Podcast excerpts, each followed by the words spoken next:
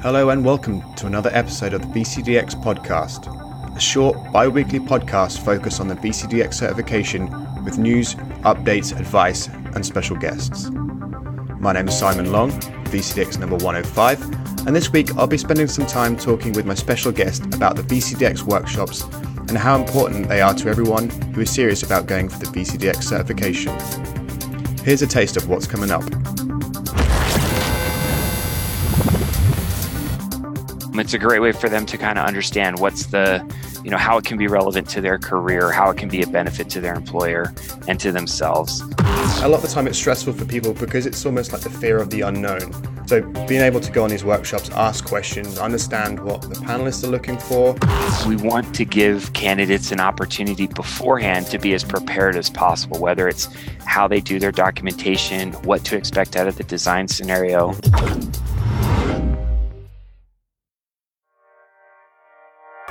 So, heading into the news and updates section, last week I mentioned that there is a, an online VCDX workshop available in May.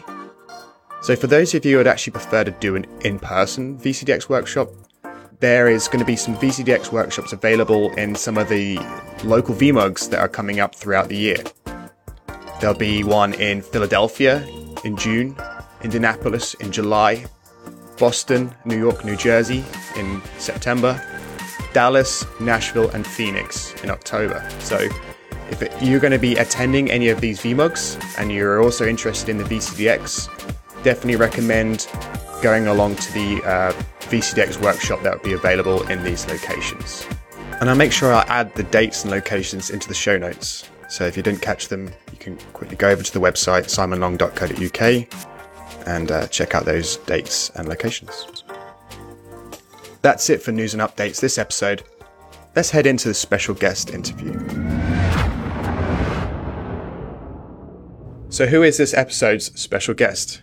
Give me your name and your number. I'm Chris Mutchler, and I'm VCDX 257. Awesome. Thanks, Chris. Thanks for joining me. And which VCDX certification tracks have uh, do you have? Uh, so thanks for having me, Simon. So I got my certification in the data center virtualization, the okay. DCV. And do you remember when you passed? I, I do. I don't think anybody forgets. I passed in uh, May of 2017. Well, actually, you're wrong there. I forgot. In the last episode, I think I said I, I passed in 2015 in Barcelona. Apparently, it's 2012, so I was only three years out.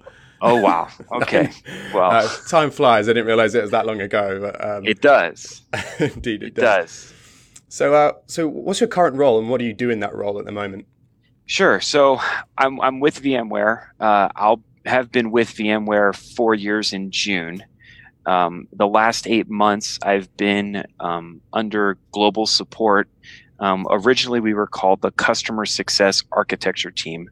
Uh, mm-hmm. Now we are called the Advanced Customer Engagement Architecture Team, or ACE for ACE. short. Oh, what an acronym! I love. I'm sure yes. someone just thought the acronym and then came up with the words to fit that. I think they did. I think they did. But so, uh, basically, what I do though is um, we get involved with um, some of the larger customers to try and be proactive, help them in their adoption of different VMware technologies. Um, we also get involved if there's uh, highly visible escalation through GSS. Mm-hmm. But yeah, really, we're trying to be proactive. We'll do architecture reviews with customers, operational reviews. Uh, and, so. and and do you do it for all VMware products, or do you specialize in certain areas? So I do specialize in HCI. Mm-hmm. Um, so we spend a lot of time with vSAN customers. Um, I've been fortunate in that uh, over the last uh, five or six years, even before I was with VMware, I've kind of been a full stack guy. Yeah. Um, and so when it comes to escalations, um, I'm the lucky chap who, if it's an NSX thing, I can I can help out. If it's an HCI thing, I can help out, or even if it's uh, you know VRA or OpenStack. So I, I, can get pulled in a lot of different directions, but we do try to primarily focus on the proactive stuff on vSAN yeah. customers. Cool. Oh, yeah. Sounds pretty interesting. All right. So, how are you involved with the VCDX program today? So, right now, I'm a panelist. Mm-hmm. Um, and then, in addition to being a panelist, I'm also uh, one of, I guess, two people right now, myself and Jeff Wong. Uh, we uh, do the VCDX uh, workshops and the prep calls for the candidates just prior to their defenses. Cool. Well, and that's kind of one of the reasons I invited you on today is is to talk about the VCDX workshop. I mentioned in last uh, last episode that there's an online workshop coming soon. Um, and I'll put the link to that in the show notes for those of you who are interested. But I wanted to, to give our listeners an idea of what the VCDX workshop is. So, can you give us like a quick overview of what it is? Yeah, sure. So, it's been around for a few years. If I have my dates right, I think Joe Selvaggi started them somewhere in 2014. I think I attended one of the first online ones that he did, mm-hmm. uh, even before joining VMware. And really, what it is is um, it's an opportunity for people to, if they don't know anything about the VCDX program, to learn more about it. Um, it's an opportunity for them to ask questions. Um, there's been a lot of, uh, it hasn't always been as transparent, maybe, as it could have been. And so this was an effort to try and make it more transparent right now. Uh, so give candidates, people who are interested in the program, an opportunity to learn more about it and to ask questions about it. Cool. And and so why do you think people who are looking to do the VCDX program should attend this? Uh, so that I think it's varied, right? There are uh, some people who attend because they, if they have no idea, they just know, hey, I've got my VCAPs. What's mm-hmm. next? Yeah. What should I do next? Um, it's a great way for them to kind of understand what's the, you know, how it can be relevant to their career, how it can be a benefit to their employer and to themselves. Um, and then certainly for those people who are already maybe you know neck deep into the process mm-hmm. of, of gaining their certification it's an opportunity for them to ask questions of people who are actually involved in the program um, and to get some straight answers as much as we can at times i can't tell people how the rubric works or how they'll be scored but i can certainly you know we can offer pointers on the the format of the documentation, what things to make sure you have included, maybe what things are ancillary and don't necessarily need to be included based on your use case and so forth. But it's really we try to make it as interactive as possible. It is a workshop; it's not a lecture. Mm-hmm. I think yeah. a lot of times it turns into a lecture. I, I feel um, so. When yeah. you join, if you have questions, please ask them. That's what we want out of this. And I think, like, as a panelist myself, I can certainly tell the people who have been in the workshop and the people who haven't. You know, you, you, can tell they come in a lot more prepared. They they fully understand what's what is happening on the day of the VCDX defense. You know, there's been some panels where you, you, you know the candidates come in and I don't think they even understand what they should be doing you know, during the defense. Like in the design f- scenario, once we had a, a guy who kind of came in, we kind of talked him through the slides of the design phase and then he kind of just stood and looked at the whiteboard for five minutes, and it's like he obviously just didn't understand what he was meant to do at, at this part of the you know of the process. So I think if everyone should really, if they can, go through the VCDX workshop at least once, just so they can understand what to expect on the day as well. Yeah, I think it's I think and that's what we're trying to do, right? Like the the the day of the defense, it can be very stressful, right? And yep. we want to give candidates an opportunity beforehand to be as prepared as possible, whether it's how they do their documentation, what to expect out of the design scenario. Mm-hmm. Um, you know, and we try to cover everything. We, we talk about the presentation, right? What should your presentation be? Should it be, you know, 400 slides or should it just be a 10 minute executive level overview, right? How much details should you go into? Um, and we try to give everybody an understanding really more of one, what it's like to be a panelist, right? That's part of the workshop too, to give them a little visibility into mm-hmm. it. You know, as a candidate, you're like, okay, the rubric, the, the blueprint says I have to understand all of these things. But when I get there, you know, they might only ask me a couple points on yeah. Disaster recovery and they might focus entirely on networking and, and why does that happen, right? We try to help them understand mm-hmm. that, you know, there's a lot of prep work that goes on behind the scenes before the candidate even gets to their defense, right, by the panelists. right? You, I mean, this is one of the things that you taught me, right? You know, you spend a couple hours on everybody's defense. You know, you do prep work as a mm-hmm. panelist. I, you know, I have a list of questions probably, and so, you know, obviously everybody's design is different. Some people's design might be weaker in some areas and stronger in others, and so we tend to focus on those things where we have the most questions, right? Because we're trying to help everybody pass, and I think that's yeah. that was maybe one of the misconceptions early on, is that oh you know they don't want me to pass or i don't have a realistic chance of passing even if i am invited to defend. And and yeah. that's just not the case anymore. Definitely not. We're there to help not to uh, not to put you yes. down and i think yes. you know a lot of the time it's stressful for people because it's almost like the fear of the unknown. A lot of people don't know to what to expect. So being able to go on these workshops ask questions understand what the panelists are looking for. And i think uh, a while back i think we made a video as well at, at the vmware hq kind of which outline yeah. what it is. You were you were there as the like the, the candidate, and I think I was on the panel and as a video. I'll try and dig it out and put the link to that in the show notes. But I think it's a yeah. good way of people being able to see what the kind of even the setup of the room would look like. So some one other thing that they don't have to worry so much about. Yeah, and there so yeah, there was those videos and I know that there were even some earlier ones that Rawlinson did that I think you can still find on YouTube mm-hmm. where I think he even did like a mock design scenario, right, to give people a better idea of what what that's going to be like and and that's even more relevant or that's just as relevant today as it was when it was probably filmed, you know, 2 or 3 years ago. Definitely. I'll see if I can uh, dig that out of the archives and put a link to that in the show notes. So which section of the workshop do you think attendees get the most out of? Um, so I think it depends. I think the workshops that fall very close to an actual defense, I think the attendee the attendees get more out of the design scenario that we try to do at the end. Mm-hmm.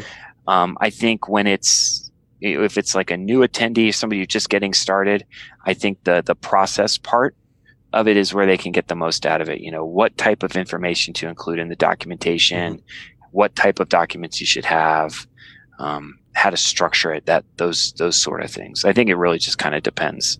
Yeah, no, you're right. It's always one of those things. It depends, but definitely extremely valuable for anyone who's deciding whether they want to go for this certification or whether they're already on on that kind of bus on their way definitely recommend it. And as I said, there's a, an online VCDX workshop coming up. Are, are, you presenting that one, or is it Jeff? Um, I don't know that we've decided yet. Okay. so the the nice thing is Jeff and I are actually on the same ACE architecture team now, mm-hmm. um, and so depending on who uh, has travel, yeah. one or the other of us. But we do generally both try to attend. Um, when I lead, Jeff will tend to, and he chimes in, but he also handles the Q and A mm-hmm. in the chat, and then and I do vice versa for him. So I think I think May is going to be Jeff, and I'll be doing the Q and A, but okay, but you'll get both of us. cool. Well, like you volunteer and, and, like regularly spend your own time preparing these workshops. You know, we all have busy lives, and I know you do too. You do a lot of travel in your new role. So, what made you decide that this is something you want to spend your own personal time on? Um, so I guess it was kind of twofold. Um, one, I got a lot of good help um, when I was going through the program. Um, the workshop itself was helpful to me, and that's kind of why I started helping out a year or so ago with that, where I could. Um, but like, I just I wanted to be able to give back. I think the certification is important. I, I, think for me, it was you know it was a, a long term goal that I set, and it was very gratifying to earn it and mm-hmm. i want others to have that same opportunity and anything that i can do to to help others yeah. get it i'd like to do um, i do enjoy being a panelist mm-hmm. um, it, it's always neat to be you know to see the other how the other half works um, and it was very eye-opening to me when i did my panelist training to see like you know how much time mm-hmm. it really goes into it yeah. behind the scenes that a candidate just may, probably doesn't realize. Um, because it is it's stressful. You get there you, you might have an idea of what it's going to be like but really until you go through it the first time mm-hmm. you don't know. Um, and so yeah i just i wanted to be able to give back and and i enjoy doing that so. Well on behalf of everyone who has already attended or will be attending in the future we thank you. Um, yeah as well, you say you're welcome. it's extremely important um, and very valuable to everyone yeah. So it's going to end with some closing questions that we'll typically ask everyone. So the first question will be uh, What was the most enjoyable part of the VCDX certification process for you, and what was the least enjoyable part, if there was a least enjoyable part, of course? Sure. so I guess the most enjoyable part was earning it. um, no, but I mean the, the process itself was good. It mm-hmm. it pushed me. I was fortunate in that the design that I did uh, was for my day job. Yeah. So I know that a lot of people have to spend, you know, dozens and dozens of hours outside of work mm-hmm. to to get everything in order. I was fortunate in that I got to do it as as my day to day job. Um, but I, it, you know, it stretched me. Uh. I learned a lot of new things. I I was able to. I, the least enjoyable part was that I failed the first time, right? Yeah. And and that was a crushing blow. But at the same time, it helped me realize where, you know, my skill set was weak, mm-hmm. and it and gave me an opportunity to focus on those areas to do better and then to go back and eventually pass. So yeah, I think that's important. Is that you know not everyone passes first time, and if you don't, it, it's not a bad thing. It's this is a very difficult certification to get.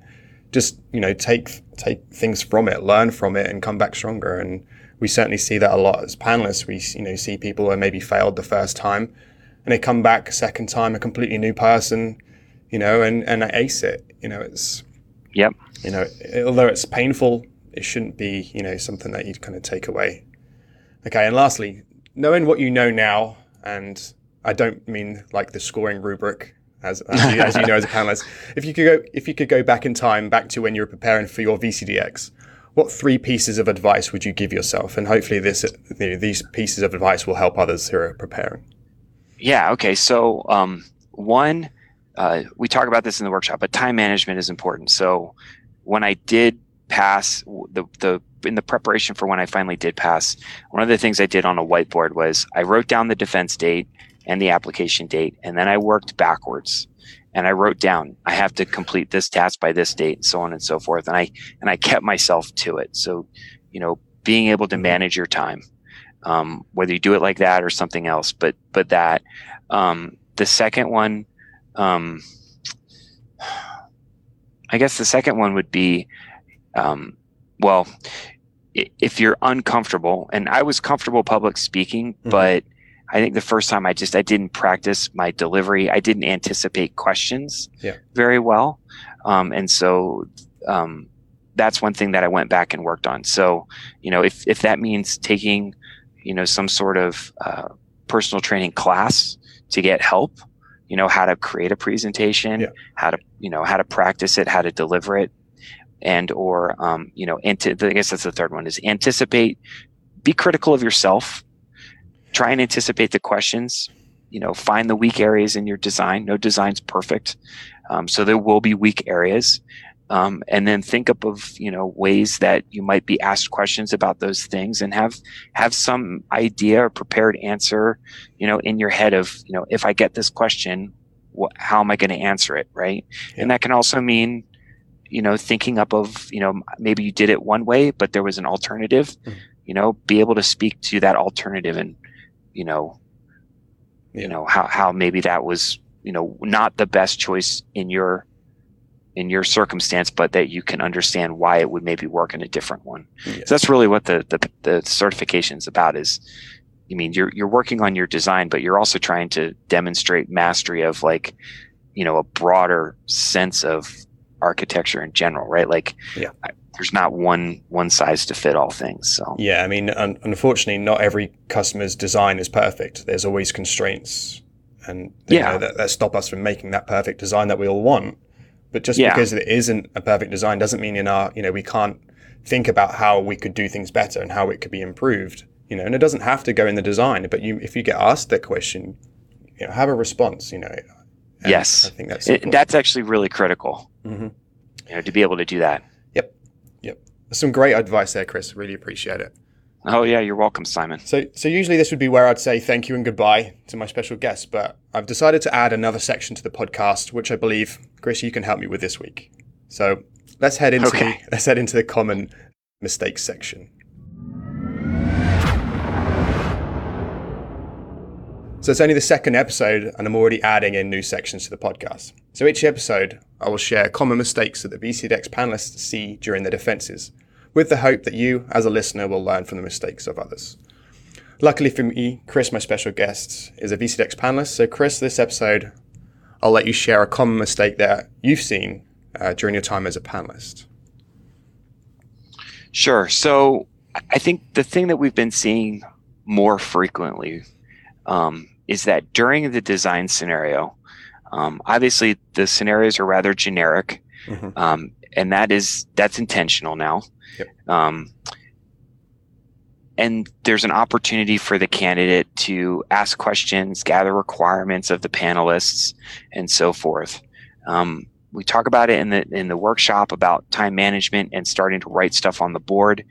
Uh, you know, by about 15 minutes in. But one of the things we're seeing people not do is actually on the whiteboard, you know, diagram out a conceptual design of what they think the solution is going to be. Mm-hmm. Obviously, you know, eh, people are visual people. It helps the panelists understand where you're maybe taking us, you know, where mm-hmm. what you're thinking of what the overall design is going to look like. So, you know, even if you have to change it, the requirements change in the middle of it. You gather more information from the panelists during that this scenario, you know, you can always erase part of it or modify it, whatever you need to do, but but draw a conceptual diagram. It, it's not a physical layer, it doesn't have to be like super detailed. It can just be a bunch of boxes with mm-hmm. labels in it. Yeah. You know, but just give us an idea of what you're thinking it's going to look like. Yeah. No, I think that's really good advice. As you say, sometimes we'll spend 30 minutes and just getting asked questions and giving out information. And and as a panelist, sometimes we have to remind the defendant that actually you need to start drawing something on the board very soon because we really need to be able to see that you know you know what you're going to be designing and, and how to how to you know write that out. So i think you're right. I think it'd be very good to get just something down on the board just a few boxes here and there and just so you can start to visualize what you know the direction that you you want to take that design yeah just in this you know more than likely in your or in the candidate's you know design that they submitted you know they they likely had a, a few if if not at least one mm-hmm. you know conceptual diagram. So it was a key part of your design that you submitted. It should be a key part of your design scenario. Definitely. You know and and being able to draw diagrams on the board and and and speak at the same time is something that we look for in a candidate as well and it's something we score against. So you know being able to show that you can do that is is very important for for us on the panel yep yes great that's great stuff, Chris. Well, thank you for joining awesome. me on this uh, second ever episode. You're our first ever special guest. Um, so oh, well, thanks, appreciate Simon. you joining me and kind of being the guinea pig. Um, and we'll look forward to maybe having you back on again some point in the future. Okay. Thanks, Simon. Thanks, Chris. Appreciate it. Cheers. Unfortunately, that's all the time we have for this week's episode of the VCDX podcast. Thanks to my special guest, Chris Mutchler. I hope you enjoyed this episode. If you did, please be sure to subscribe and share with others who might also find this podcast interesting. If you have any additional questions that you thought about throughout this podcast or through previous episodes, feel free to contact me either via Twitter at simonlong underscore or via my blog simonlong.co.uk and I'll do my best to answer them in the next episode. I'll speak to you all again in two weeks' time.